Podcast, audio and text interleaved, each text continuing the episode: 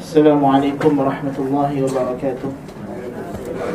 الحمد لله رب العالمين والصلاة والسلام على خاتم الأنبياء والمرسلين نبينا محمد الأمين وعلى آله وأصحابه أجمعين. أما بعد بإذن الله تعالى kita menyambung bacaan kita Ad-Da' wa Dawa karangan Syekhul Islam Ibn Qayyim al-Jauziyah rahimahullahu taala. Dan kita masih lagi dalam pertengahan bicara beliau rahimahullah berkenaan dengan golongan yang tertipu atau terpedaya atau memperdaya diri sendiri dengan bersandar kepada ibadat-ibadat yang dia buat yang dia menyangka dengan amalan tersebut akan terhapus dosa-dosanya Lalu dia pun berterusan melakukan maksiat dengan menyangka bahawa dia ada amalan-amalan yang boleh menghapuskan dosa seperti yang disebut oleh Ibn Qayyim rahimahullah ta'ala seperti mereka yang tertipu dengan puasa hari Ashura, ha, puasa hari Arafah dan sebagainya. Kata Ibn Qayyim, فرمضان إلى رمضان والجمعة إلى الجمعة لا يقوى على تكفير الصغائر إلا مع انضمام ترك الكبائر إليها فيقوى مجموع الأمرين على تكفير الصغائر فكيف يكفر صوم يوم تطوع كل كبيرة عملها العبد وهو مصر عليها غير تائب منها؟ هذا محال على أنه لا يمتنع أن يكون صوم يوم عرفة ويوم عاشوراء مكفرا لجميع ذنوب العام على عمومه ويكون من نصوص الوعد التي لها شروط وموانع. ويكون إصراره على الكبائر مانعا من التكفير رمضان كرمضان يعني puasa رمضان كرمضان dan Jum'ah ke Jum'ah tidak mampu untuk menghapuskan dosa-dosa kecil melainkan disertakan dengan meninggalkan dosa besar seperti dalam hadis Nabi kata as-salawatul khams Ramadan ila Ramadan wal Jum'atu ila al-Jum'ah mukaffiratun lima bainahun majtunibatil kabair. Nabi kata salat salat lima waktu. Ramadan ke Ramadan. Dan Jumaat ke Jumaat. Adalah penghapus dosa-dosa. Selama mana dijauhi dosa besar. Jadi bagaimana orang ha, maka dengan himpunan dua perkara inilah yang membolehkan dia menghapuskan dosa kecil iaitu dengan meninggalkan dosa besar itu sendiri dan istiqamah dengan salat, dengan puasa Ramadan, dengan Jumaat. Maka bagaimana mungkin kata Ibn Qayyim puasa sunat satu hari boleh menghapuskan semua dosa besar yang dibuat oleh seorang hamba sepanjang hidup dia. Dalam keadaan dia masih lagi melakukan dosa besar tersebut dan tidak ada niat nak bertaubat pun. Ha, kan? Ini mustahil. Tak mungkin. Kau celah mana Tuhan nak ampun? Ha, kan? Tengah duk puasa Ashura tu pun dia buat dosa besar lagi. Ha, kan? Dalam keadaan puasa Ashura tapi masih lagi melakukan perkara-perkara yang dia uh, duk buat hari-hari biasa. Dosa-dosa besar yang dia dia istiqamah atasnya. Ha? Istiqamah atas dosa wala'iyadzubillah. Ha, kan? Dan dia tidak ada niat pun untuk bertaubat meninggalkan dosa tersebut dan tidak ada penyesalan. Kita tahu Ha, dalam keadaan walaupun kita kata kata Ibn Qayyim tidak mustahil tidak mustahil puasa hari Arafah dan puasa Ashura menghapuskan semua dosa dosa setahun atas umumnya. Kerana ulama bahas. Nabi kata puasa hari Arafah menghapuskan dosa setahun dan hari Ashura Adakah dosa ini dosa kecil sahaja atau merangkumi dosa besar? Karena Nabi tak sebut dalam hadis itu selama mana dijauhi dosa besar. Jadi Ibn Qayyim kata tidak mustahil berdasarkan umum hadis ini fadilat Ashura dan Arafah meliputi dosa besar boleh dihapuskan tetapi dengan syarat-syarat dan mestilah tidak ada penghalang iaitu dia berpuasa dalam keadaan memang dia bertaubat. So amalan itu boleh menjadi penghapus kepada dosa besar jikalau dia berpuasa dalam keadaan dia bertaubat dan berazam tidak mengulangi lagi dosa besarnya dan menyesal atas perbuatannya. ha? dan termasuklah hadis ini daripada nas-nas janji baik yang ada baginya syarat dan penghalang dan ketegaknya seseorang atas dosa besarnya menjadi penghalang daripada penghapus dosa tersebut. Maka kita kita tidak mustahil. Puasa hari Arafah boleh menghapuskan dosa. Seperti mana haji? Kan? Wal hajjul mabrur laysa lahu jazaa'un illa jannah haji boleh hapuskan dosa besar. Tetapi dalam keadaan dia meninggalkan dosa besar dan bertobat. Tapi kalau dia pergi haji itu pun duit rasuah. Macam mana haji itu nak hapuskan dosa rasuah? Kan? Kalau haji itu sendiri hasil daripada riba, hasil daripada riswah, hasil daripada rompakan masalahnya. Adakah haji itu diterima oleh Allah Azza wa Jalla? Tak mungkin lah. Maka perbuatannya itu menghalang daripada fadilat haji. Maka sama juga orang yang puasa hari Ashura, hari Arafah tapi dalam keadaan masih lagi mempunyai azam untuk melakukan maksiat yang besar tentulah tidak menjadi uh, tidak men, tidak mencapai fadilat yang dikehendaki oleh oleh orang yang puasa tersebut. Kaba'ir tusa'id as-sawm wa 'adam al-israr wa ta'awana 'ala 'umum at-takfir kalau dia tidak ketegak atas dosa besar maka puasa dan sifat tidak ketegaknya itu bersaling tolong menolong untuk menghapuskan dosa-dosanya. Dia mestilah macam kita katalah sebab mesti ada sebab yang lain. Api saya seorang-seorang duduk menyala tak terbakar. Sampai ada benda yang boleh membakar. Semata-mata ada ayak tak boleh pada api sampai kita simbah dia kepada tempat yang terbakar dan itu pun jikalau punca kebakaran itu bukan berpunca daripada benda-benda yang merupakan yang yang yang menyebabkan kalau ayak kena dekat dia lebih terbakar lagi. Dan kalau orang rumah terbakar pasal elektrik, pi simbah ayak. kan? Ha, lagilah konduktor kan. Ha, tapi kalau benda-benda yang memang api boleh menghalang, baguslah sebab tu pemadam api tu ada macam-macam jenis juga. Kan? Jadi kama kana Ramadan was salawatul khams seperti mana Ramadan dan salat lima waktu ma'ajtinabil kaba'ir bersertaan dengan dia itu menjauhi dosa besar mutasa'idaini muta'awinaini ala takfir as-saghair kedua-duanya saling bantu membantu. Tak cukup salat lima waktu saja.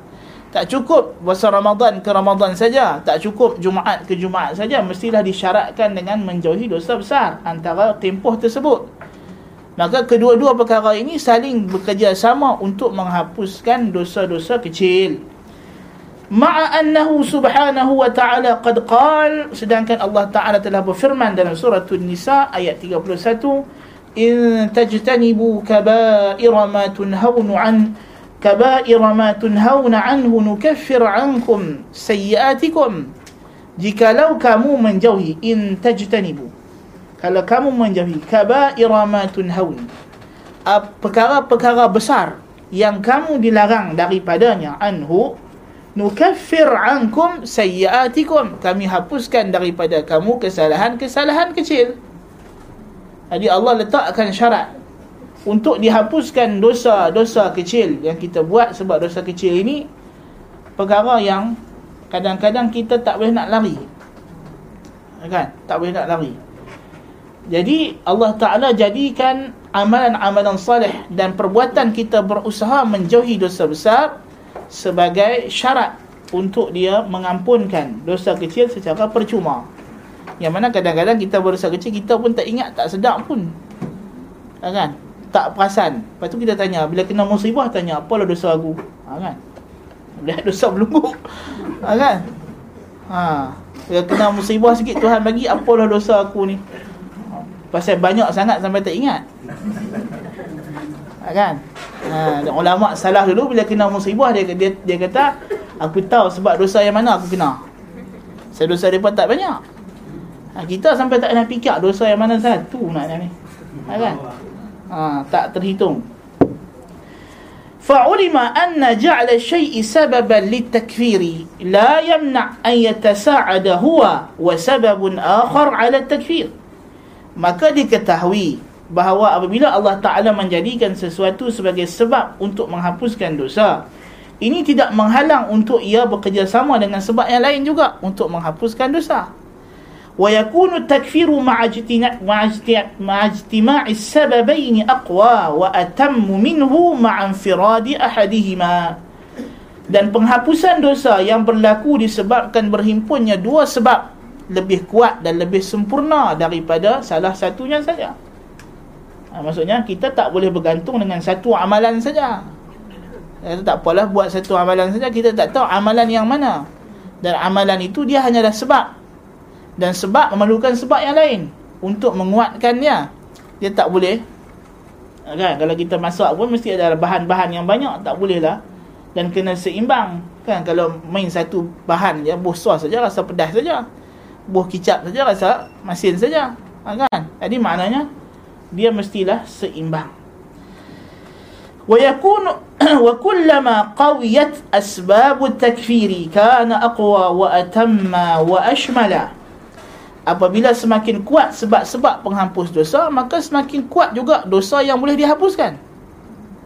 Ha, orang yang yang salat dengan penuh khusyuk dengan dengan menjaga jamaahnya dengan rukun-rukunnya sunat-sunatnya yang hayatnya yang muakkadahnya tentulah tidak sama dengan orang yang salatnya tidak berapa nak khusyuk. Ha, kan? Orang yang puasa Ramadan dengan bersungguh-sungguh bukan sekadar menjauhi perkara yang membatalkan puasa bahkan menjauhi perkara-perkara yang makruh yang haram um, menjaga ibadat-ibadat yang sunat di samping yang wajib. Tentulah tidak sama dengan orang yang puasa sekadar jaga yang membatalkan saja. Ha, kan?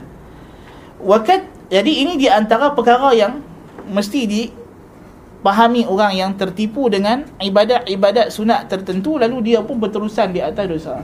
Kata Ibn Qayyim itu bukan caranya. Untuk kita menghapuskan dosa, dosa besar mestilah disertai dengan taubat, penyesalan, meninggalkan perbuatan tersebut barulah amalan-amalan ibadat kita mampu untuk menghapuskan kesan dosa tersebut dan membantu kita untuk istiqamah di atas jalan yang hak untuk membantu kita istiqamah di atas jalan yang hak. Adapun dalam keadaan kita beribadat tapi kita masih lagi mencari sebab dan punca untuk berlakunya dosa besar, maka itu tidak akan memberi faedah.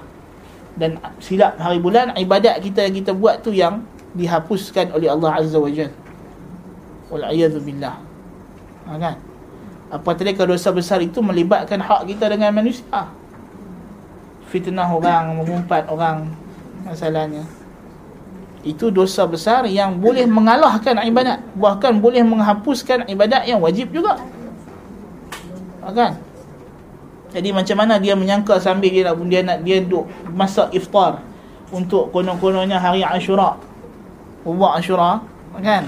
Tapi sambil duk mengumpat orang kata dia kata tak apalah dah hapus dosa setahun.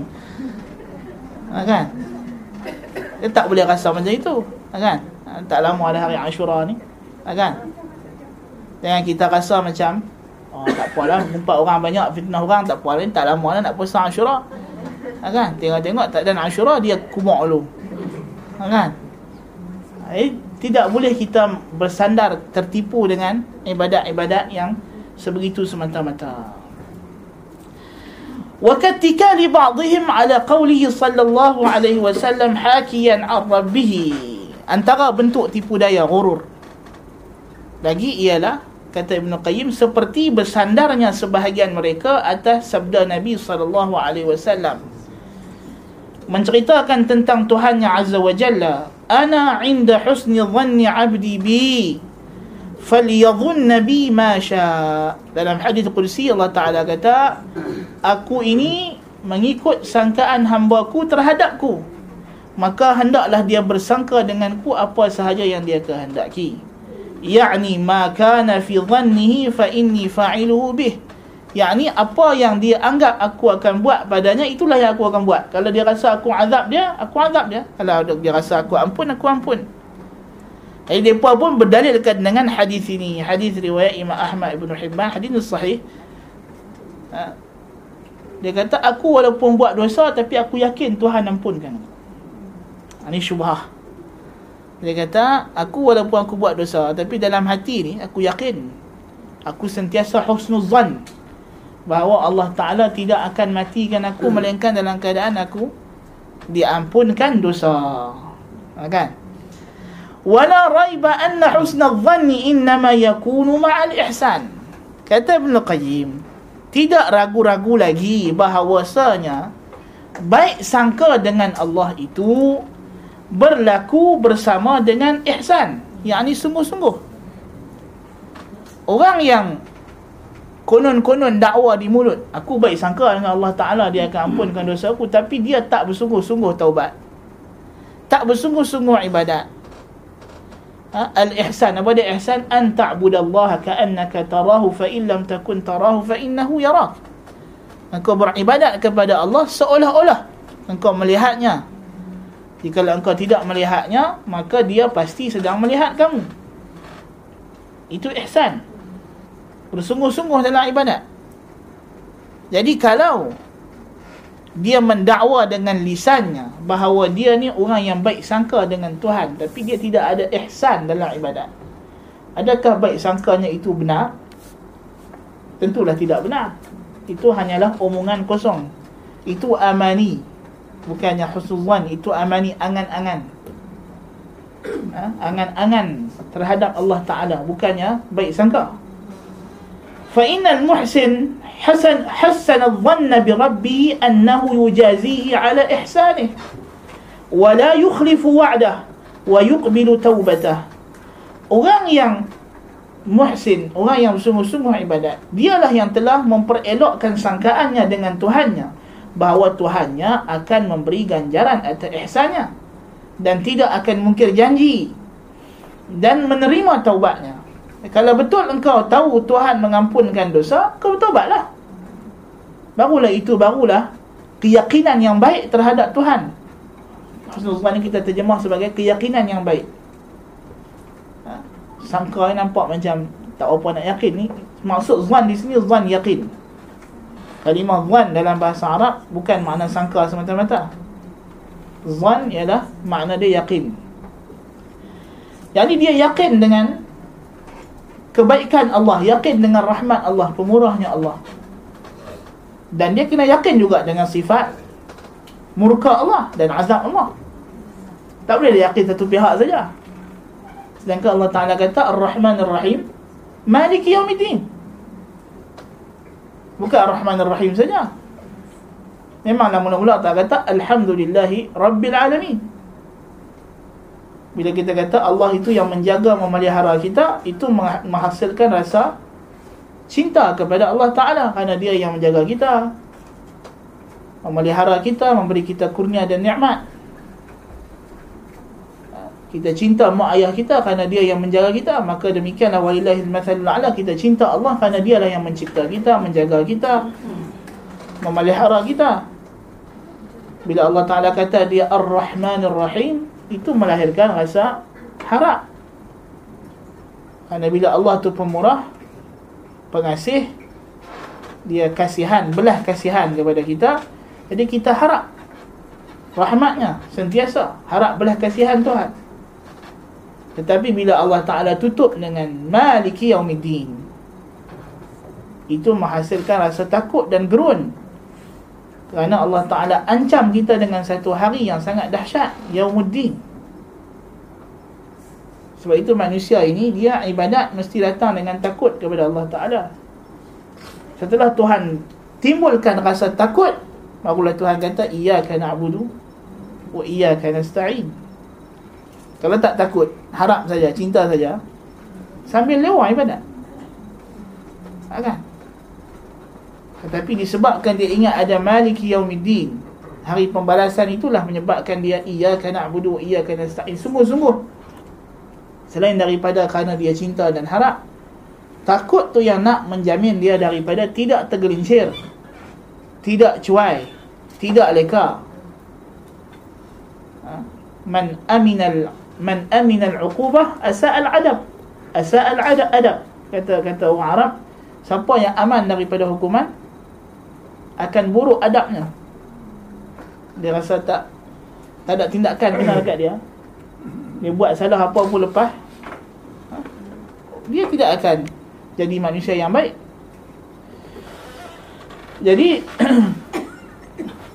orang yang ihsanul zan, muhsin, muhsinul dhan bi rabbih yang elok keyakinannya terhadap tuhannya dia tidak akan mengambil sikap sambil lewa dalam beribadat. Wa amma al musiul musir ala al kabairi wal dhulm wal mukhalafat fa inna wahshat al ma'asi wal dhulm wal ijram tamna'uhu min husnil dhanni bi rabbih.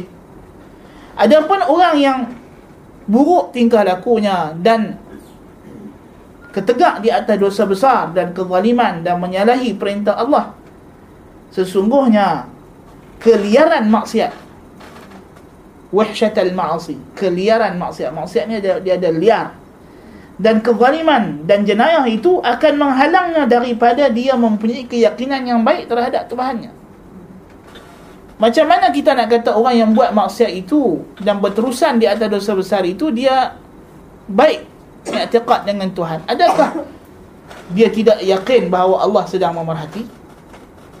Allah sedang melihat, sedang mendengar, mengetahui dan Allah akan menghukum atas perbuatannya itu menunjukkan dia tidak ada keyakinan yang betul dia tidak ada i'tiqad yang sahih terhadap Allah azza wa jalla wa hadha mawjudun fi syahid innal 'abda al-abiq al-musii' al-kharij 'an ta'ati sayyidihi la yuhsinu adh-dhann bih ini jelas wujud pada realiti Ibn Qayyim bagi percontoh seorang hamba yang lari daripada tuan dia dia tidak mungkin akan husnuzan dengan tuannya. Dia sentiasa dalam keadaan takut kepada tuannya. Dia akan sentiasa lari dan terus lari. Orang yang buat jenayah, dia tidak akan husnuzan dengan polis kalau nampak polis. kan? Ada orang buat jenayah, polis main kat dia, dia pun dengan muka senyum pun semua. Yakin, tak apa, polis tanya benda lain ni. Kan? Dengar bunyi ambulan pun ketak lari dah. Dia ingat bunyi kereta polis. Kan? Dia tak mungkin datang husnuzan. Ha, kan? Jadi macam mana orang yang buat dosa itu dakwah kata tak saya husnuzan dengan Allah Taala.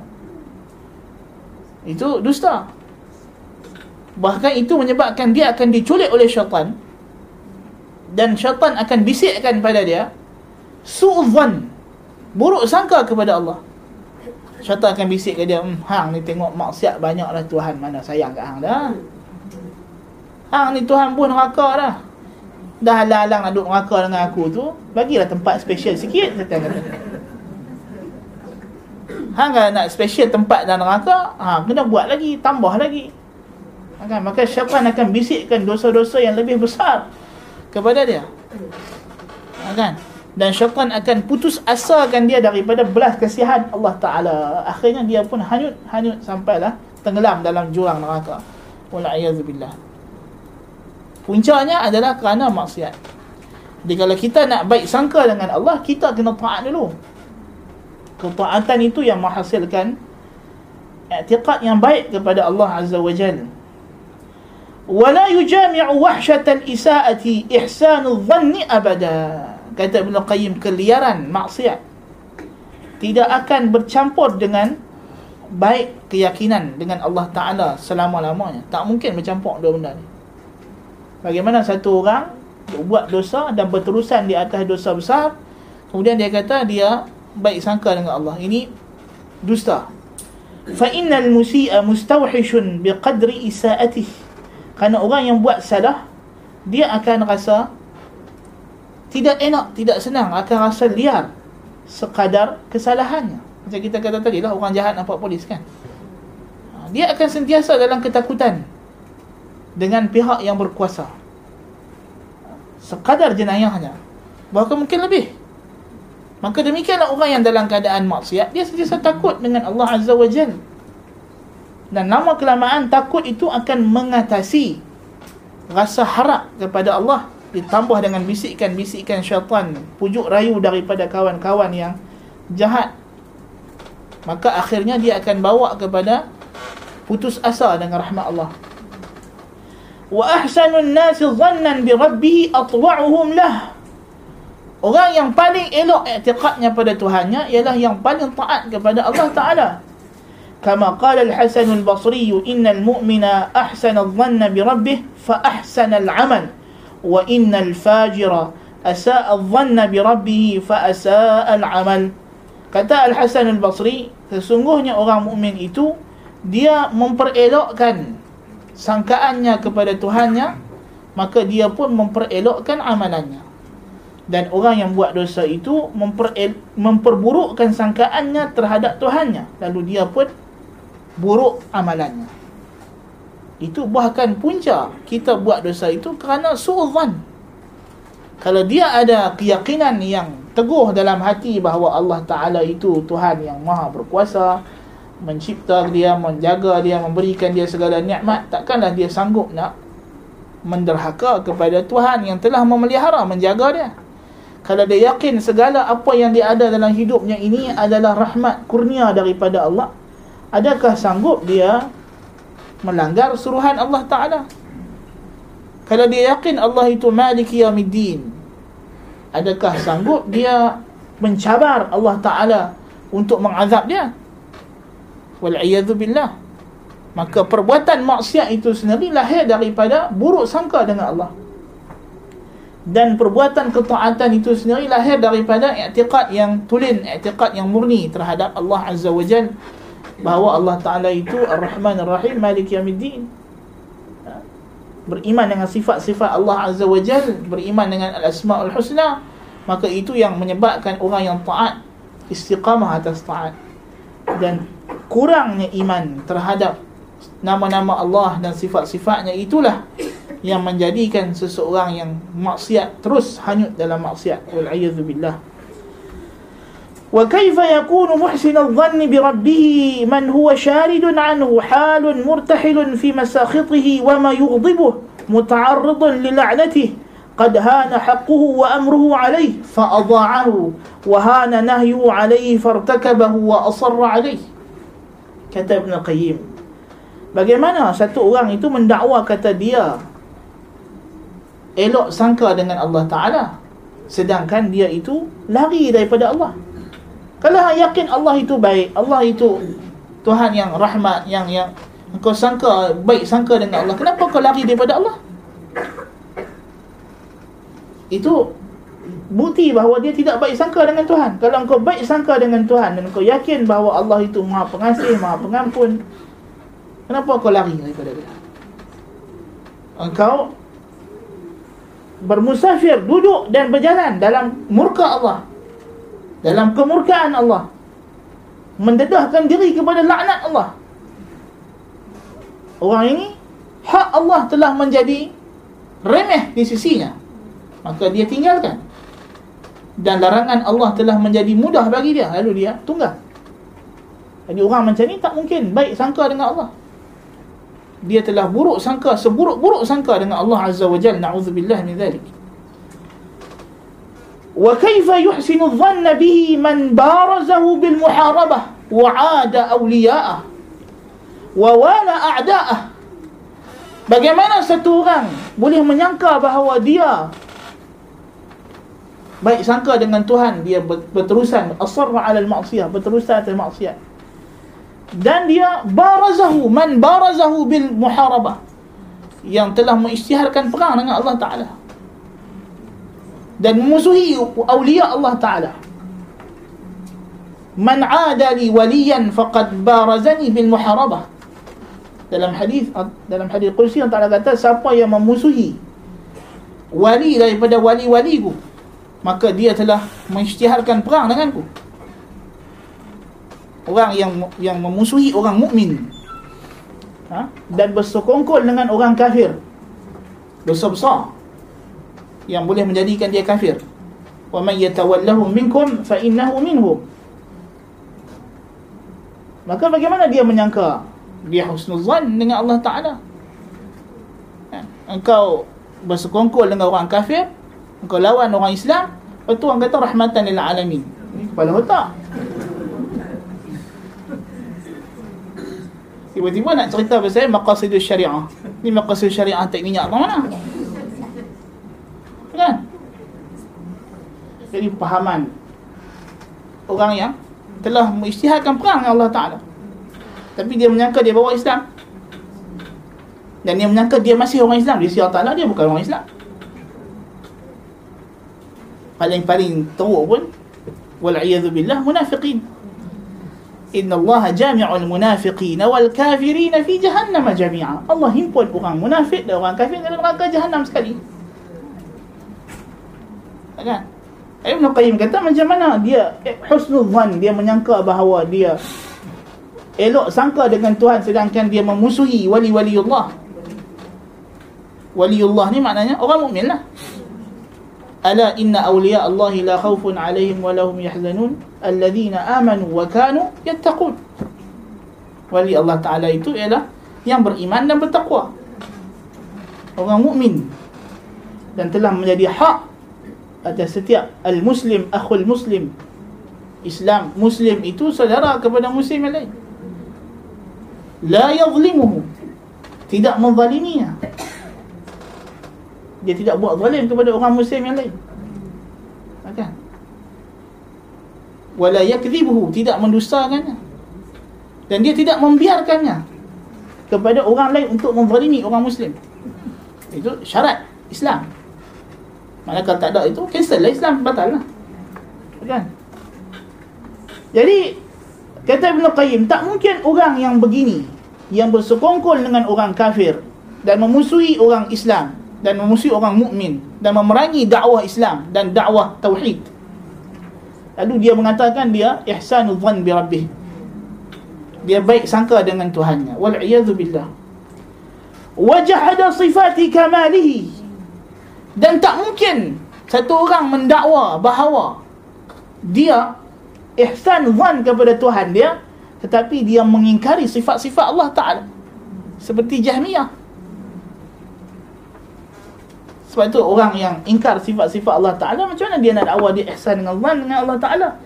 Apa sifat yang dia nak sangka kepada Allah sedangkan dia tak percaya? Tuhan tu ada sifat. Kita nak bersangka baik ke bersangka buruk ke dengan sesuatu based on sifat benda tersebut. Pasal apa hang percaya dekat dia? Pasal aku kenal dia perangai dia macam ni sifat dia macam ni. Ada yang kata pasal apa hang baik pasal apa hang percaya dekat dia dah aku percaya dekat dia dia tu tak ada lah sifat apa pun. Wujud pun tak. Kalau dah wujud pun tidak betul macam mana hang nak percaya dengan Allah Ta'ala? Kan? Kalau engkau dah tak percaya langsung Tuhan itu mendengar, melihat, berkata-kata Lepas tu macam mana dia nak ihsan al-dhan kan? Betul, orang sufi dia bila bila ibadat dia kan daripada kita ibadat Nabi kata an ta'budallah ka'annaka tarah fa in lam takun tarah fa innahu yarak tapi orang sufi ajak macam mana kalau nak khusyuk semayang bayangkan tok guru tengah dia tengok Maksudnya dia tak percaya Allah Ta'ala melihat, mendengar. So macam mana dia nak bayang Allah Ta'ala dia tengok dia? Dia tak percaya pun Tuhan tu boleh tengok. Eh, Iskal, muskilah ha? Lah kini siapa tengok Tok Guru dia tengok? Tok Guru dia Tuhan. Tok Guru tu mampu, sembah aku bawa Tok Guru tu. Ada? Itu punca. Kerana dia menafikan sifat Allah Ta'ala. وأساء الظن بما وصف به نفسه ووصفته به رسله وظن بجهله أن ظاهر ذلك ضلال وكفر dan bagaimana dia menyangka bahawa dia muhsinul dhan baik sangka dengan Allah Ta'ala sedangkan dia menganggap bahawa sifat-sifat Allah yang Allah sebut dalam Al-Quran dan disebut oleh Rasul-Rasul dalam Sunnah zahirnya adalah tashbih dan tajsim dan kufur seperti kata orang-orang Asy'ariyah berpegang dengan zahir Al-Quran kufur. Mesti pakai takwil depa baru tak kufur. Mereka menyangka bahawa Allah Ta'ala menurunkan dalam Al-Quran perkara yang kufur. Tetapi Aristotle dan Plato yang ahli neraka tidak kufur. dan beriman. Wal'iyadzubillah. Ada. Maka orang yang berpegang dengan Al-Quran dan Sunnah dituduh sebagai mujassimah, musyabbihah. Tetapi orang yang mengikut Aristotle dan Plato yang ahli neraka, ha, inilah ahli tauhid. yang mensucikan Allah, yang mentazihkan Allah. Adakah orang macam ni baik sangka dengan Tuhan? Tentulah dia buruk sangka dengan Allah Azza wa Jal. Dan dia jadikan buruk sangkanya itu sebagai iman dia. Wal'iyadzubillah. Ya, ini sebesar-besar kekufuran. Dalam menuduh Tuhan dengan tuduhan yang keji. Menuduh Tuhan berdusta. Menuduh Tuhan cakap bohong. Saya nak kata macam mana lagi? Mana Tuhan bila dia sebut Ar-Rahmanu ala arsy istawa dia tak masukkan istawa. Eh Tuhan bohong lah. Sama ada Tuhan bohong atau Tuhan tersilap dua ya? Dia nak habaq lain tapi sebut lain. Orang kalau nak habaq lain tapi sebut lain, dia antara dua. Sama ada dia memang sengaja nak bohong, nak bagi kita tertipu atau dia tersilap cakap. Dua saja. Jadi pilih salah satu Mana satu benda yang tuduh Tuhan Azza wa Jalla Salah satu mana-mana hang pilih pun tetap kufur. Dan tetap buruk sangka dengan Allah Ta'ala. Wal'iyadzubillah. Tapi ahli sunnah wal jamaah ihsan zan dengan Allah Ta'ala. Dia yakin Tuhan dia tak salah. Dan Tuhan dia tak cakap bohong. Dan Tuhan dia turunkan Al-Quran untuk hidayah. Bukan untuk menyelewengkan orang. Jadi kalau Tuhan kata istawa, istawa lah. Takkan Tuhan dia cakap bohong lah. Kan? Jadi kita ihsanul dhan dengan Allah Subhanahu wa taala. Man dhanna annahu la yatakallam wa la ya'mur wa la yanha wa la yarda wa la yaghdab. Macam mana nak husnul dhan dengan Tuhan? Orang yang menyangka bahawa Tuhan tu tak bercakap. Tak suruh, tak larang, tak redha, tak murka. Tak golongan Jahmiyah, golongan Asy'ariyah, Maturidiyah semua. Bagi dia Tuhan tak bercakap. Tak redha. Tak murka. Yang ada cuma kalau redha, redha tu maknanya nak bagi pahala. Yang murka, murka maknanya azab. Orang Tuhan bagi pahala pasal dia redha. Dia azab pasal dia murka. Murka lain, azab lain. Okay. So hidup dia dia takwilkan sifat Tuhan dengan makhluk. Apa makna Tuhan bercakap? Tuhan turunkan Al-Quran. Al-Quran tu apa? Al-Quran tu maknanya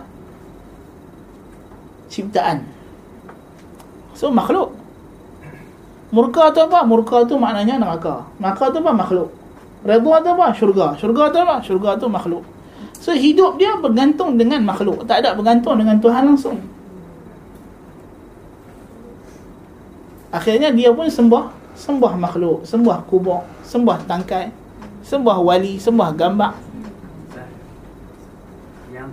Yang terang-terang kata Tuhan itu siapa yang kata Tuhan itu tidak di mana-mana kafir. Macam mana? Ada orang yang mengajar tidak di masjid kata siapa yang kata Tuhan itu tidak di, uh, dia kata Tuhan itu di mana-mana. Ha. Siapa yang tak yang tak setuju dengan itu kafir. Siapa yang kata Tuhan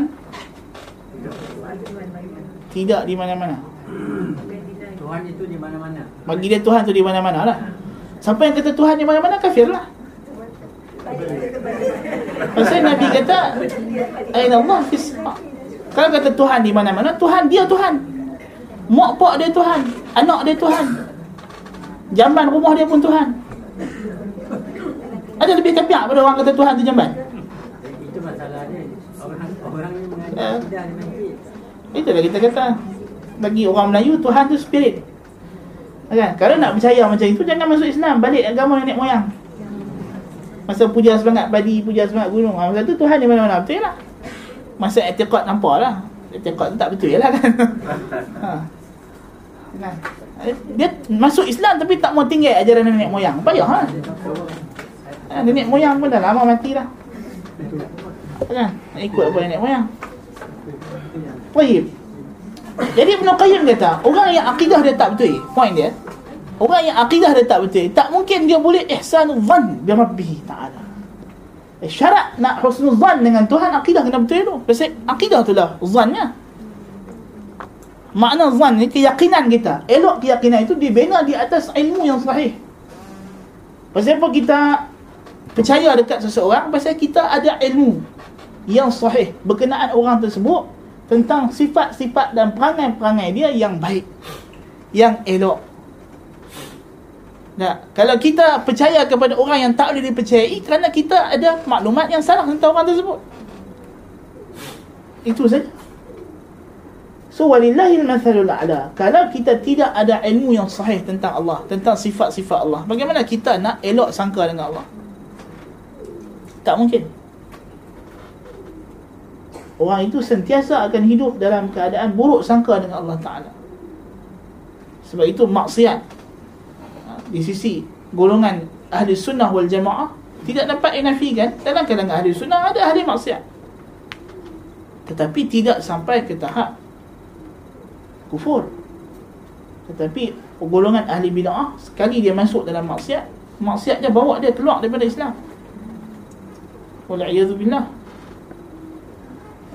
kerana syaitan lebih mudah menguasai orang yang akidah dia tak sahih.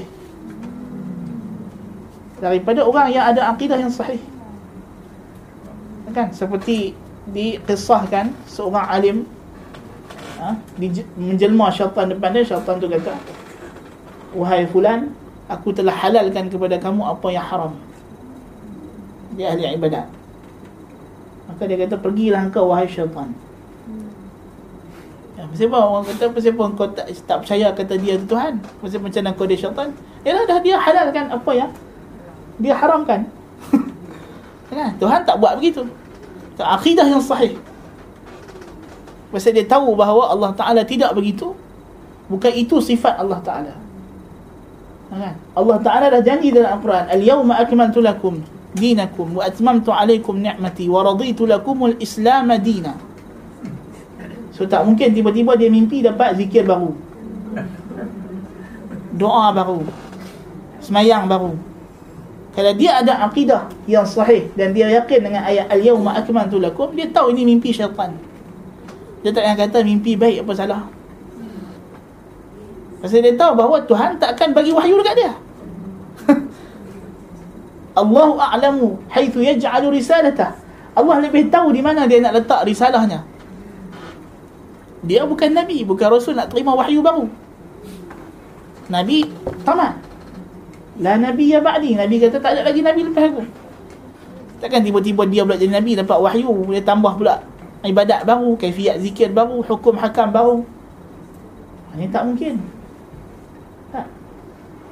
Jadi Orang yang tidak mengenal Allah Azza wa Jal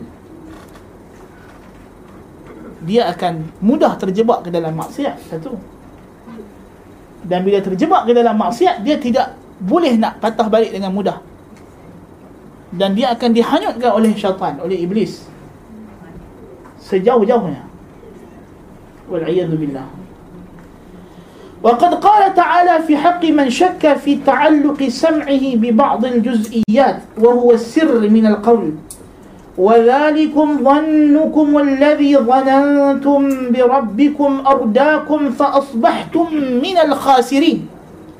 فهؤلاء لما ظنوا أن الله سبحانه لا يعلم كثيرا مما يعملون كان هذا إساءة لظنهم بربهم فأرداهم ذلك الظن. Allah Ta'ala menerangkan berkenaan orang yang syak.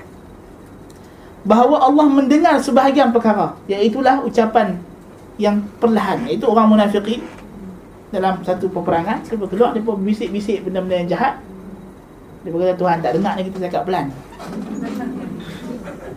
Maka Allah turunkan ayatnya firmannya wa dzalikum dhannukum alladhi dhanantum bi rabbikum ardakum demikianlah sangkaan kamu itu terhadap Tuhan kamu menyebabkan kamu terjerumus ke dalam jahanam fa asbahtum minal khasirin maka jadilah kamu orang yang kekal abadi dalam jahanam jadi sebab apa? Mereka ini bila mereka menyangka Allah tidak mengetahui kebanyakan apa yang mereka lakukan, maka ini adalah satu buruk sangka kepada Tuhan mereka menyebabkan mereka termasuk dalam golongan ahli neraka. Jadi bagaimana dengan orang yang menyangka Tuhan tak mendengar terus? Orang yang menyangka Tuhan tak melihat langsung. Yang menyangka Tuhan tak ambil tahu langsung tentang urusan alam ini. Ya. Orang yang ikut akidah orang putih, orang barat yang mengatakan Tuhan dah tak ambil tahu pasal alam. Ha? Tuhan macam clockmaker. Lepas dia dah set jam, dia tinggal jam tu jalan sendiri. Billah. Adakah kita boleh harap orang ini akan hidup dalam keadaan patuh kepada perintah Allah? Tak mungkin. Tengok orang barat. Ya. Sebelum kita tengok orang etis, tengok yang Kristian dulu. Bagaimana kehidupan mereka penuh dengan maksiat. Yalah, Tuhan pun dah mati kayu, salib. kan? Tuhan dia pula Tuhan tak marah langsung. Tuhan sayang saja. Dia menyangka Tuhan dia dah tak marah dia. Pasal mereka menyangka mereka anak-anak Allah. Okay. Dalam Al-Quran kalau sebut orang, orang Yahudi dan Kristian kata Nahnu abna'ullahi wa ahibba'u. Qul falima yu'adzibukum bidhunubikum Tuhan kata kalau betul kamu ni anak-anak dia Kekasih-kasih dia pasal apa? Dia azab kamu Allah akan azab mereka. Nah, Sampai sekarang orang Kristian kan Setiap hari sebut Children, we are children of God Children of God. Dia perasan. Dia perasan yang Dia tu takkan kena azab. Wal'ayyadzubillah Dan dia menyangka bahawa Buruk sangkanya itu pada Allah Menyebabkan dia Buat maksiat. Tak edah lah Tak peduli lah Kan ha? Kalau tu orang Kristian datang menjajah negara kita Bunuh orang suka hati Tengok Portugis datang korek habis semua kubuk-kubuk. Kan? Sebab dia bagi dia Tak apa? Kita buat jenayah apa pun Semuanya atas nama Tuhan Tuhan sayang kita Tuhan apa Kan? Sedangkan dalam Islam Walaupun pergi berjihad Nak potong pokok suka-suka pun Nabi tak bagi. Itu jihad yang syar'i kan? Tak boleh bunuh kanak-kanak wanita orang tua. Rahib dalam biara yang beribadat yang tak join perang. Orang yang tak terlibat dalam perang tak boleh bunuh. Kan? Tengok Amerika main bom Iraq. Habis dia bom kan? Sebab dia tak tak ada iman. Bagi dia dia dah dia dah, dia telah melancarkan satu perang untuk Tuhan. Maka Tuhan akan redha dan Tuhan akan ampun. Kan jadi akidah dia menyebabkan dia rosak binasa. Sebagaimana so, dengan orang yang memang akid yang atheist. Kalau kita tengok atheist, wal billah. Kehidupan dia dari hujung rambut sampai hujung kaki. Maksiat daripada pagi sampai petang tidak ada henti. Tidak ada rasa malu, segan. Maksiat yang ke tahap kita rasa melampaui tahap kebitat, kebinatangan ha, kehayawanan. Kan? Yang pertama pasal dia pun rasa diri dia binatang kan? Dia kata dia keturunan monyet lah keturunan chimpanzee lah. Kan? Ha. jadi bila dia rasa diri dia binatang ha, dia buat perangai binatang lah. Satu. Tapi masalahnya dia lebih teruk daripada binatang. Kan itu Allah Ta'ala kata Ula'ika kal an'am Balhum adal Mereka tu macam haiwan ternak Bahkan lebih teruk. Orang musyrikin. Itu terang yang musyrikin. Tuhan sebut ayat tu pasal orang musyrikin. Bayangkan kalau yang atheist Yang tak percaya Tuhan terus. Maksiat dia tidak tergambar. Ha. Sebab tu bila kita tengok Masa manusia-manusia beriman kepada Tuhan berperang Manusia masih lagi boleh berketurunan, beranak pinak. Tapi main manusia-manusia tak percaya Tuhan berperang. Mereka menghasilkan senjata-senjata yang sekali letup mati semua. Tak bijak. Tak. Tidak ada langsung perasaan. Ha, dia kira nak menang dengan apa cara sekalipun. Satu orang etis dia tak ada rasa bangga kata dia ada tamadun hebat. Dia tak ada tamadun. Dia pemusnah tamadun.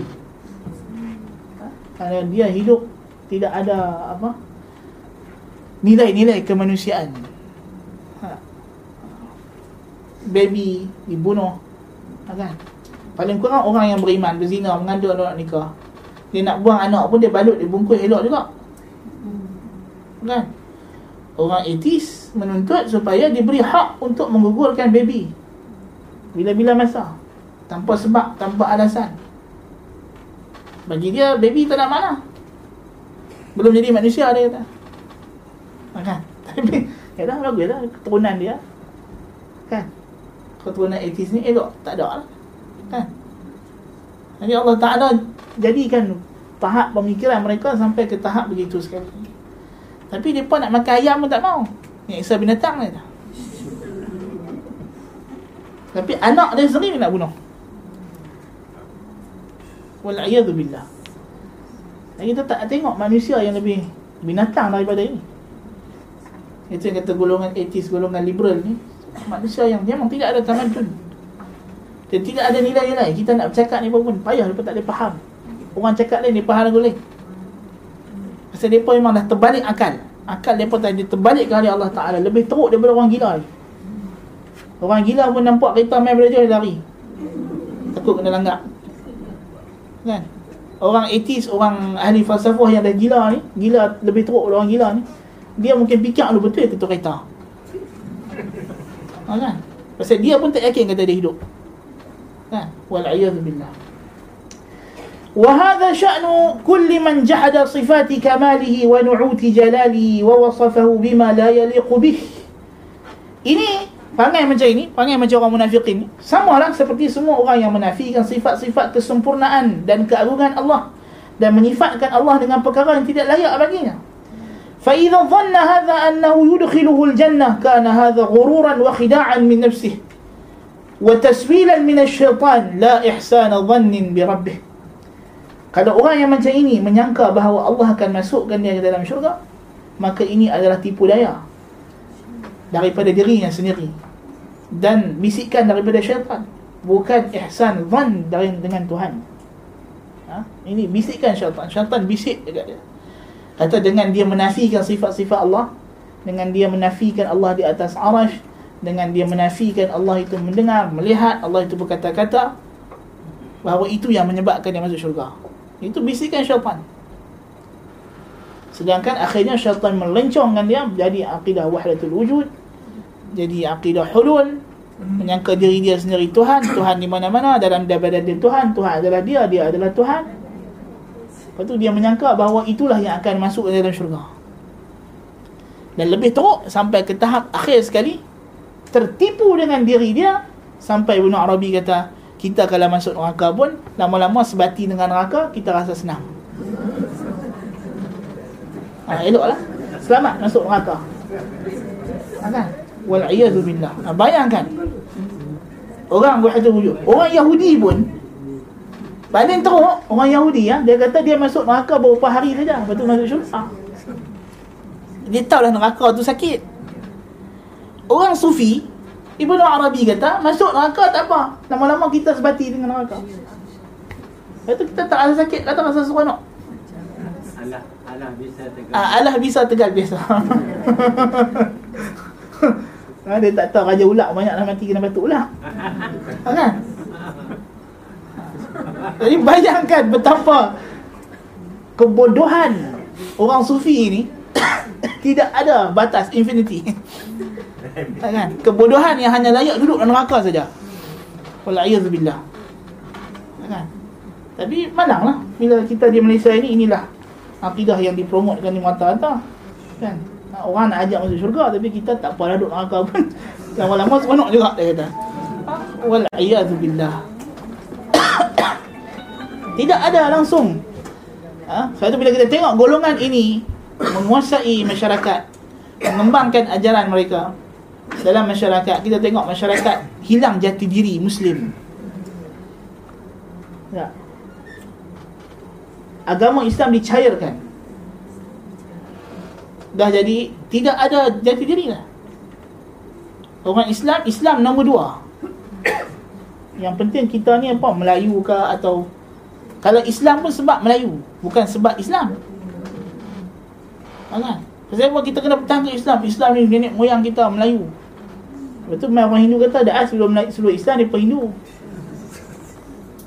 Ha, kan?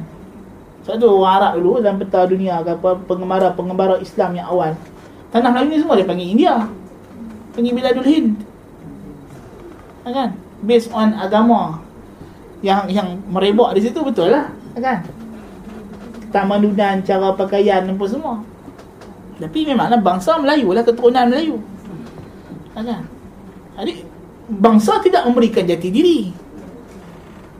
Bangsa itu perlukan jati diri jati dirinya dia dapat daripada agama. Ha, kalau kita nak kira Melayu, Melayu yang mana? Melayu Majapahit? Ha, Melayu Majapahit bukan macam Melayu sekarang. Ha, kan? Dia ada jati diri yang lain. Pakaian yang lain, bahasa yang lain, tutur kata yang lain, nilai-nilai yang lain. Ha, kan? Kita nak kata Melayu animisme, dia ada nilai-nilai Melayu yang lain. Tapi Melayu yang kita kenal Melayu yang Islam. Yang jati dirinya Islam. So agama yang memberi kita jati diri. Yang memberi kita tulisan, yang memberi kita bahasa, yang memberi kita pakaian, makanan, seni bina, rumah apa semua buat. Pasal apa? Sebab nak ikut ajaran Islam. Tak. Ha, jadi maknanya agama itu yang paling utama. Bukannya bangsa bukannya bahasa. Kan? Bukannya warna kulit bukannya bukannya apa nama? Sempadan geografi negara. Kan? Nenek moyang kita dulu memperjuangkan kemerdekaan dengan darah dan keringat kerana nak mempertahankan identiti tanah air ini sebagai negara Islam. Tak? kalau kita kata sebagai bangsa Melayu saja, orang putih tak suruh kita jadi orang putih pun. Dia tak paksa pun kita cakap pasal orang putih. Kita yang terih lagi yang cakap orang putih. Jangan perasan. Tak? Orang putih tak pernah suruh kita cakap orang putih pun. Orang putih main sini belajar cakap Melayu. Dia cakap Melayu. Yang risau. Dia tulis tulisan Nabi. Ya, raja-raja Melayu dulu tulis surat dekat Queen Elizabeth tulisan Jawi. Tak payah pakai tulisan Rumi, tak payah pakai bahasa orang putih pun. Kan? Jadi kalau kita sekadar kita nak kata bangsa orang putih tak tukar bangsa kita. Kan? Orang Melayu pergi kerja orang putih pakai kain plekat. Kan? Pakai songkok. So dia tak tukar identiti bangsa sebagai bangsa. Yang dia nak tukar apa dia? Agama.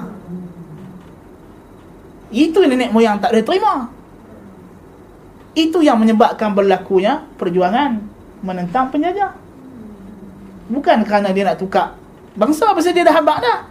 Bangsa adat kita serah dekat raja. Kan? Tapi bila dia kacau agama, maka sejarah mencatatkan barulah berlakunya penentangan, pemberontakan yang sebenarnya jihad lah. Tapi buku sejarah tak masuk perkataan jihad tu. Ha, kan? Ha, ni orang sensitif. Kan? Perkataan jihad. Kan? Walaupun Menteri Agama mujahid. Tapi tak apalah kan? Ha, kan? Tapi maknanya uh, perkataan jihad telah dijadikan perkataan yang yang tak elok oleh orang kafir. Jadi so, pun takut dengan jihad itu. Tapi kita orang Islam hidup kita dengan jihad. Jihad adalah zarwat zarwatu sanami. Pemuncak agama. Kita tak boleh lepas dari daripada jihad. Tujuan kita ada negara, tujuan kita ada kerajaan untuk kita berjihad mengembangkan Islam. Mempertahankan hukum hakam syariat Islam. Ha, sebab tu kalau negara yang kita ada ni tidak menjalankan hukum hakam syariat Islam, tak ada guna. Kan?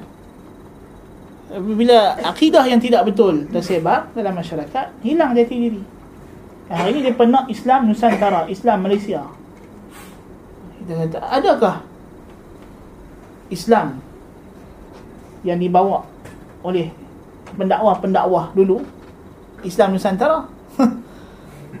Ada kita semua mengakui bahawa Islam sampai ke tanah Melayu dibawa oleh orang-orang Arab. Bukan orang Melayu. Kan? Kalau Tuhan nak Islam Nusantara ni ada versi dia sendiri ha? Tuhan hantar Nabi lain. Rasul yang lain. Tetapi Allah Ta'ala jadikan satu Nabi daripada bangsa Arab Quraisy untuk semua dunia kan?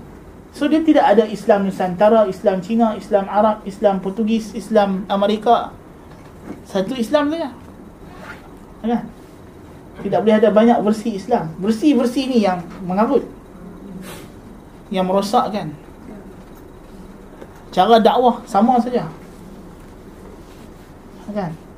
Kalau kita baca buku sejarah-sejarah Melayu silam kan. Orang Melayu bila masuk Islam tegas dengan agama Islam. Melayu yang Islam bergaduh.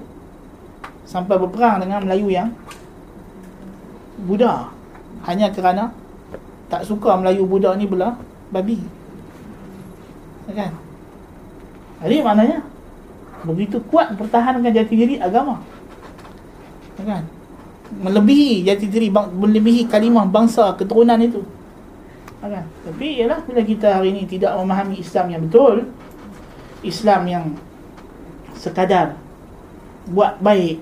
Ha, yang penting kita buat baik. Kan? Memanglah buat baik. Tapi buat baik itu apa? Kita bukan mana Islam disuruh merompak mencuri. Bukan. Bukan. Jihad juga benda baik. Ha, kan? Ha, memperjuangkan. Bukanlah mesti jihad dengan senjata. Itu itu hak kerajaan semata-mata. Tapi ialah jihad dengan ucapan dengan menyampaikan dengan dakwah dengan mengajak orang kepada Islam mengajak orang tinggalkan agama mereka. Dengan mendedahkan keburukan agama syirik. Dan menzahirkan keelokan Islam. Ini adalah perbuatan baik. Bukan perbuatan buruk. Ha, kan? Ha, tapi bila orang mengajak kepada agama Islam kita kata tak sesuai. Ha, kan? Lepas apa yang sesuai Agak-agak kalau nenek moyang pendakwah yang datang zaman nenek moyang kita dulu Tak habak kata sembah berhala ni tak elok. Ah, kita nak tinggalkan semua berhala. Kalau tidak kerana nenek moyang kita dulu diajak bahawa makan babi ni haram dan tak elok adakah orang Melayu Islam nak bergaduh dengan Melayu Buddha pasal babi? Baca lah sejarah. Bangsa yang tidak kenal sejarah mudah ditipu. Kan pasal di sini tak biasa jadi macam tu Indonesia selalu. Pasal itulah kita kata pasal kita itu ditipu dengan dengan sejarah. kita tak tak tak celik sejarah. Naratif sejarah kita itu ditulis. Seolah-olahnya macam agama itu ialah satu elemen daripada elemen-elemen kebangsaan sahaja. Naratif sejarahnya begitu. Bukan agama itulah satu-satunya paksi bangsa Melayu yang Melayu itu pertamanya agamanya. Ha, bukan sebaliknya. Kan? Melayu itu terkenal dengan agama. Sebelum kita masuk Islam mana ada kita kerajaan-kerajaan yang walaupun bagus ya naratif itu di kegilangan Melayu itu diangkat dengan Islam. Kita especially Malaysia kita tak ada syubhat macam orang di Indon. Di Indon mungkin mereka datang syubhat macam pahit lah apalah. Kan? Sebab kita sejarah Melayu ni kena-kena bermula di Melaka, para Mesuara masuk Islam jadi empayar. Ha, kan? So Alhamdulillah. So kita sepatutnya sedar Itu titik mula kita adalah dengan Islam. Kita tak dimulakan dengan Majapahit Tak dimulakan dengan apa-apa kerajaan yang pelik-pelik. Ha, Yang ada sebelum-sebelum tu. Ha, kan? Ada kulli hal Poin yang disebut oleh Ibn Qayyim ini Ialah orang yang Husnul Zan Dengan Allah Ta'ala Syaratnya mestilah akidahnya sahihah Berteraskan kepada Al-Quran dan Sunnah dan mempunyai gambaran yang sahih terhadap sifat-sifat Allah Subhanahu wa taala. Fata'ammal hadha al-mawdi'a wa ta'ammal shiddat al-hajati ilayh. Perhatikan betul-betul tempat ini dia kata. Dan perhatikan bagaimana sangat keperluan hajat manusia ini perlu kepada akidah yang sahih untuk kita ihsan zan kepada Allah Taala.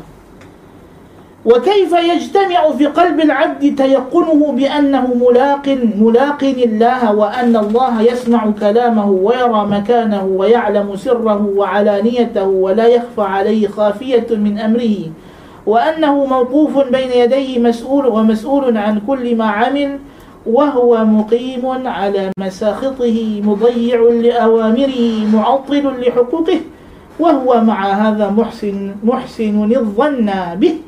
Wahal hadha illa min khida'in nufus wa ghururil amani Bagaimana berhimpuan dalam hati seorang hamba itu keyakinan bahawa dia akan bertemu Allah dan dia yakin bahawa Allah mendengar perkataan yang melihat tempat yang mengetahui yang yang perlahan dan yang terang apa yang dia buat.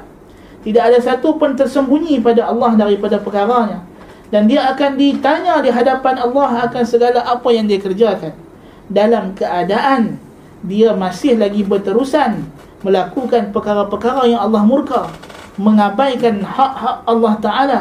Uh, mengabaikan perintah Allah dan mengabaikan hak-hak Allah Ta'ala dan dalam keadaan begitu dia mendakwa bahawa dia baik sangka dengan Tuhan ini tidak lain tidak bukan hanyalah tipu daya jiwa dan angan-angan yang dusta ini angan-angan dusta amani bohong mana mungkin satu orang kata dia memang uh, dia memang baik sangka dengan Allah tapi dalam keadaan dia masih lagi dalam keadaan maksiat dalam keadaan tidak meninggalkan dosa besar masih lagi berterusan dengan kemurkaan-kemurkaan Allah Azza wa Jalla masih lagi dengan keseronokannya syahwat-syahwat yang meliputi hidupnya.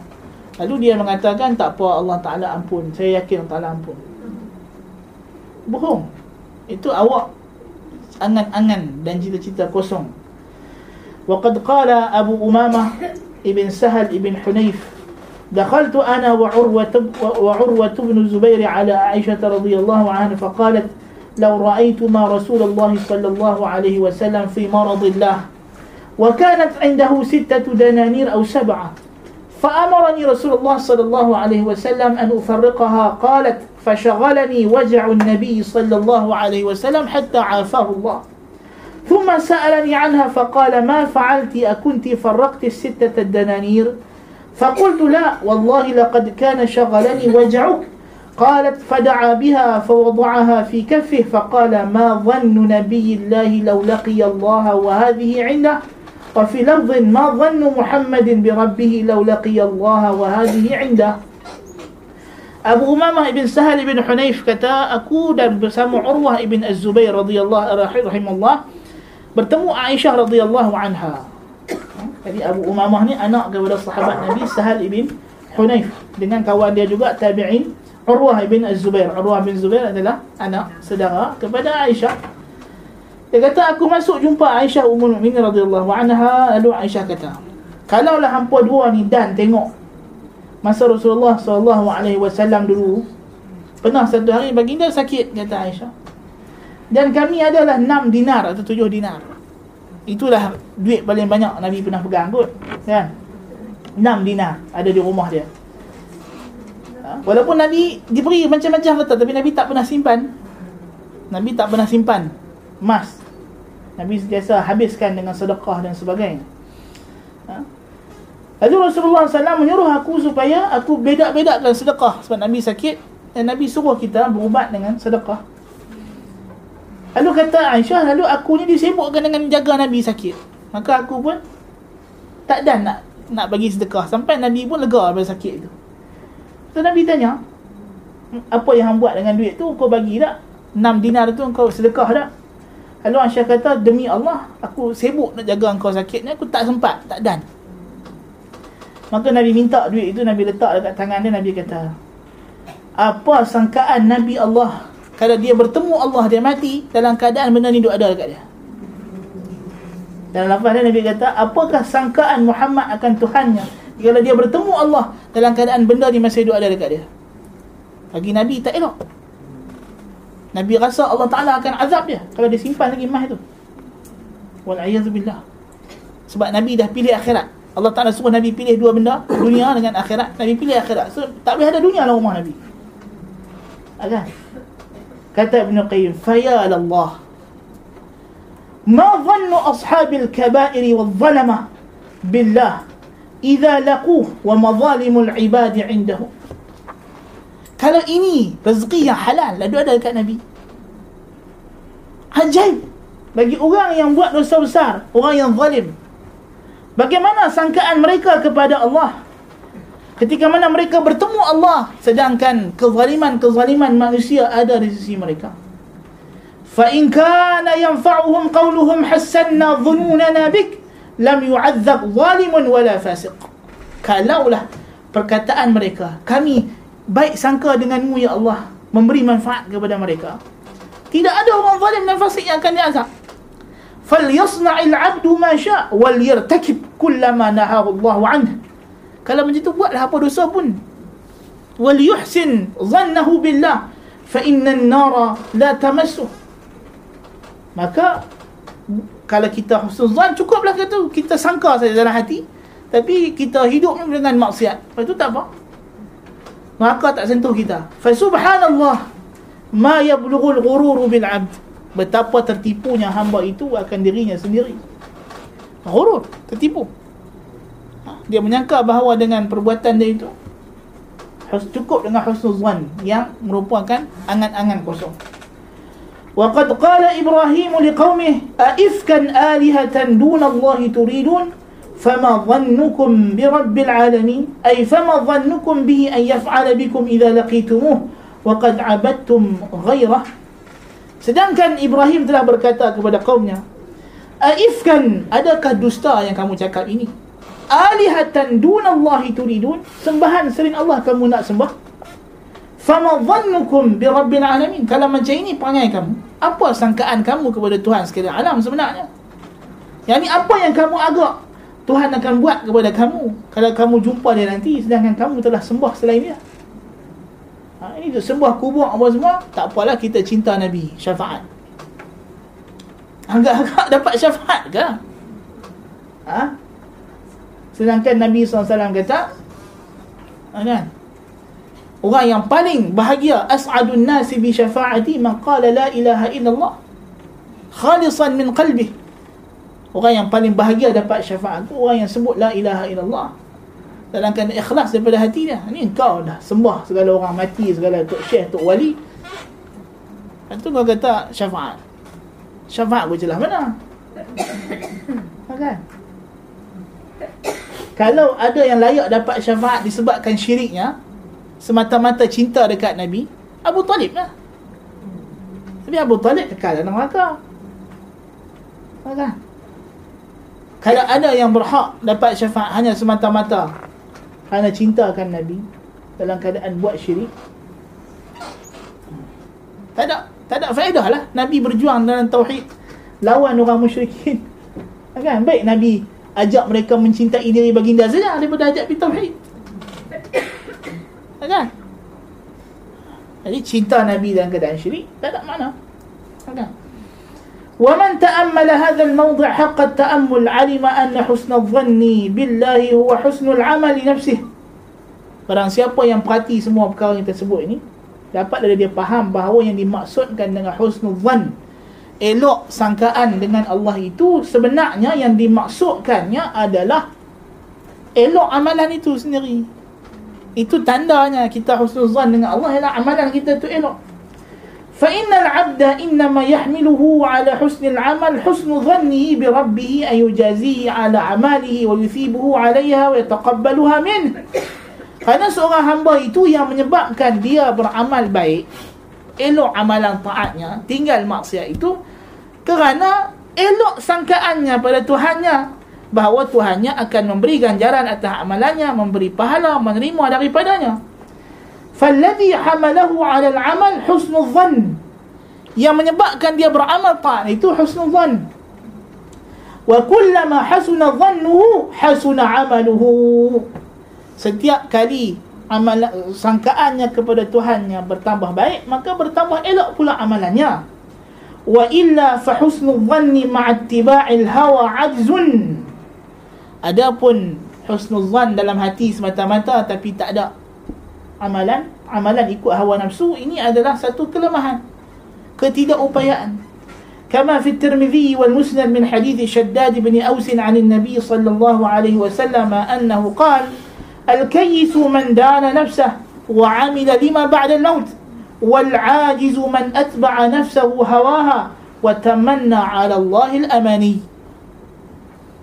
dalam hadis riwayat Tirmizi dan Imam Ahmad daripada Shaddad ibn Aus daripada Nabi sallallahu alaihi wasallam sabda baginda al-kayyisu man dana nafsah wa amila lima ba'da al-maut. Yang cerdik itu ialah orang yang menilai dirinya menghitung amalan dirinya sebelum dia dihitung di akhirat.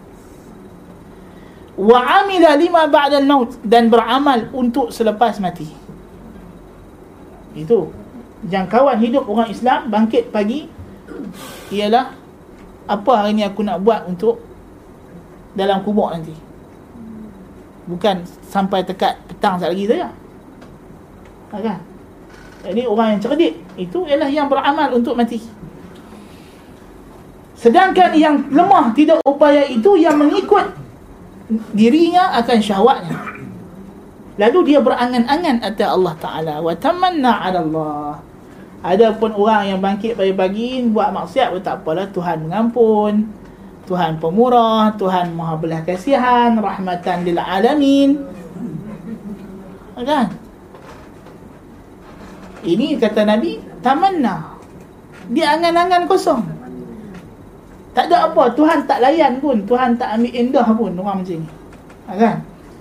Wabil jumlah فحسن الظن إنما يكون مع مع انعقاد أسباب النجاح secara kesimpulannya husnul zan dengan Allah Ta'ala itu berlaku ma'an iqadi asbabin najah berlaku dengan kita melakukan sebab-sebab kejayaan wa amma ma'an iqadi asbabil halak fala yata'atta husnul zan Adapun dalam keadaan kita duk buat sebab-sebab yang menyebabkan kita ni musnah masuk neraka, itu tak mungkin ada husnuzan. Itu hanya angan-angan kosong. Jadi husnuzan yang betul-betul husnuzan itu ialah disertai dengan taubat, dengan amal salih, dengan taat, menjauhi maksiat yang kecilnya maupun yang besarnya.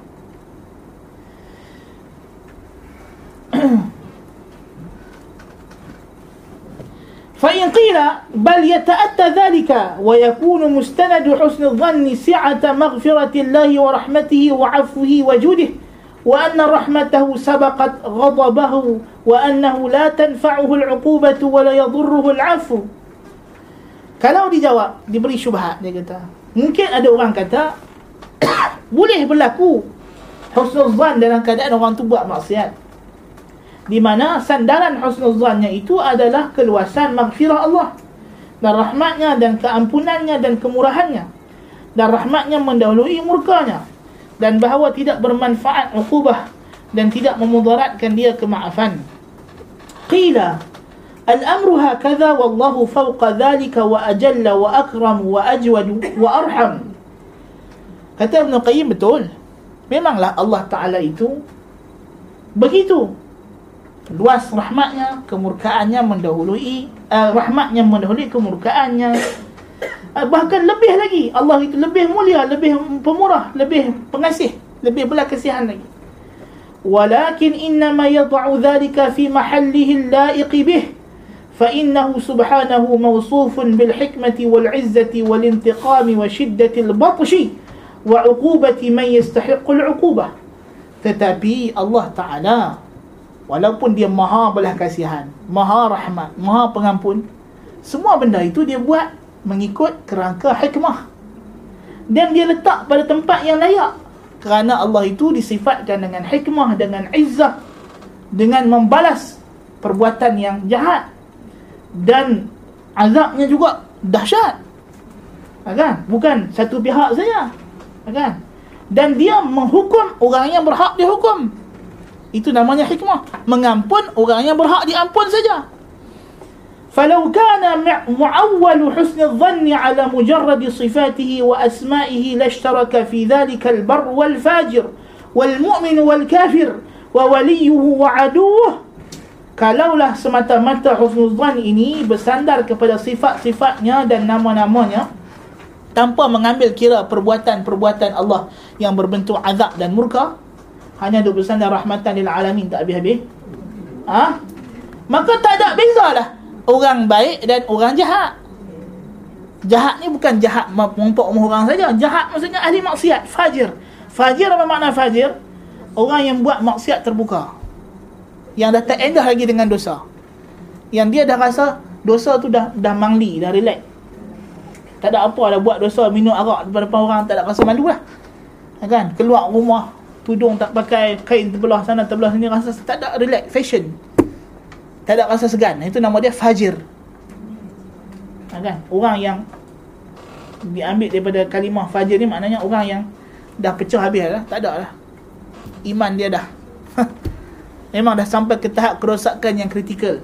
Wal'iyadzubillah. Dan mukmin dan kafir dan wali Allah dan musuhnya. فما ينفع المجرم أسماؤه وصفاته وقد باء بسخطه وغضبه وتعرض للعنته وأوضع في محارمه وانتهك حرماته apa yang boleh memberi manfaat kepada orang yang buat jenayah yang buat maksiat nama-nama Allah dan sifat-sifatnya sedangkan dia telah pun memperolehi kemurkaan Allah dan mendedahkan dirinya kepada laknat Allah dan meletakkan dirinya kepada perkara-perkara yang Allah haram dan men- dan melanggar batasan-batasan Allah. Bal husnul dhann yanfa'u man taba wa nadiba wa aqla'a wa baddala as-sayyi'ata bil hasanah wa istaqbala baqiyata umrihi bil khairi wat ta'ah. Yang bermanfaat husnul dhan ini ialah bagi orang yang taubat, menyesal, meninggalkan dosa, menukar amalan buruknya dengan amalan yang baik dan menghabiskan sisa umurnya dengan kebaikan dan taat. Thumma hassana dhann. Kemudian dia husnul zan bahawa Allah akan hapuskan dosa-dosa dia yang lampau. Itu baru husnul zan yang betul. Bukan kau dah buat maksiat kau tak apa, tak lah ampun, tak lah ampun. Ya, husnul zan ni maknanya bila kita dah bertaubat, kita dah tinggal maksiat, kita husnuzan Allah Ta'ala terima taubat kita, Allah akan ampunkan kita dan Allah akan bagi kita istiqamah Tidak patah balik ke jalan yang lama. Wal'iyadzubillah. Fahaza husnuzan. Ini baru husnuzan yang betul. Fal, wal awwalu ghurur. Yang pertama tadi, yang buat maksiat tapi dia husnuzan, itu ghurur bukan husnuzan. Itu terpedaya dengan diri sendiri. Wallahul musta'an. ولا تستطل هذا الفصل فإن الحاجة إليه شديدة لكل أحد ففرق بين حسن الظن بالله وبين الغرة به. قال الله تعالى إن الذين آمنوا والذين هاجروا وجاهدوا في سبيل الله أولئك يرجون رحمة الله. فجعل هؤلاء أهل أهل الرجاء للبطالين والفاسقين. وقال تعالى ثم إن ربك للذين هاجروا من بعد ما فتنوا ثم جاهدوا وصبروا إن ربك من بعدها لغفور رحيم فأخبر سبحانه أنه بعد هذه الأشياء غفور رحيم لمن فعلها Kata Ibn Qayyim, janganlah kau rasa aku bahas benda ni panjang sangat. Ha. Kerana hajat kepadanya sangat perlu bagi setiap orang. Kerana beza antara husnuzan dengan Allah dan terperdaya dengan Allah itu halus. Kalau orang tak tak perasan, silap sangka. Dia duduk sangka dia husnuzan, tanya dia terperdaya dengan Allah Ta'ala. Firman Allah, Innal ladhina amanu wal ladhina hajaru. Sesungguhnya orang yang beriman dan yang berhijrah dan dan berjihad jalan Allah. Mereka itulah yang sebenarnya mengharapkan rahmat Allah maka Allah jadikan mereka inilah orang yang mengharapkan jalan Allah. Bukan orang yang duduk saja buat maksiat. Lepas tu dia kata kami harap rahmat Allah. Rahmatan lil alamin. Ada? Rahmatan lil alamin untuk siapa? Innal ladzina amanu yang beriman wal ladzina hajaru yang berhijrah wajahadu fi sabilillah. Yang berjihad jalan Allah. Ulaika yarjuna rahmat Allah. Ha, mereka inilah yang Tuhan kata depa ni yang harap rahmat aku dan firman Allah thumma inna rabbaka lilladzina hajaru min ba'di ma futinu. Sesungguhnya kemudian thumma kemudian sesungguhnya Tuhan kamu bagi mereka yang berhijrah setelah diazab oleh orang kafir. Thumma jahadu kemudian mereka berjihad. Wasabaru dan wasabaru dan bersabar. Inna rabbaka min ba'diha sesungguhnya Tuhanmu setelah mereka buat perkara-perkara ini la ghafurur rahim maha pengampun lagi maha belas kasihan kepada mereka maka Allah bagi tahu bahawa dia ghafurur rahim setelah mereka buat benda-benda ini Bukan masa mereka duk buat maksiat tu dia ghafur rahim. Nah. jumpa maknya, jumpa pondan. Taubat dulu barulah rahmatan lil alamin. Ni taubat pun dia gedik-gedik lagi macam tina. Rahmatan lil alamin. Kau mana? Itu murka Allah Taala. Tak. Itu jadi gurur menyebabkan orang tu tak bertaubat. Dia duduk sangka dengan dia masih lagi duduk pakai macam Tina itu yang Nabi laknat la'anallahul mukhannifin. Allah Taala laknat laki yang tiru orang perempuan. Laknat, laknat ni apa makna? Tak ada rahmat, jauh. Ha. Kok celah mana kita nak pergi rahmatan lil alamin dengan dia? Tak ada. Wal billah. فالعالم يضع الرجاء مواضعه والجاهل المغتر يضعه في غير مواضعه Orang yang alim yang tahu hakikat sebenar meletakkan harapnya pada tempat berharap pada tempatnya. Adapun orang jahil yang terpedaya dia meletakkan pengharapan pada bukan tempatnya. Ha, kan? Jadi di antara perkara yang kita kena perhati dalam hidup kita jangan terpedaya, jangan kita hanyut dalam maksiat. Nas'alullah al-maghfirah wa taubah wal hidayah. أقول قولي هذا وأستغفر الله العظيم لي ولكم. سبحانك اللهم وبحمدك أشهد أن لا إله إلا أنت أستغفرك وأتوب إليك. وصلى الله على نبينا محمد وعلى آله وصحبه أجمعين. السلام عليكم ورحمة الله وبركاته.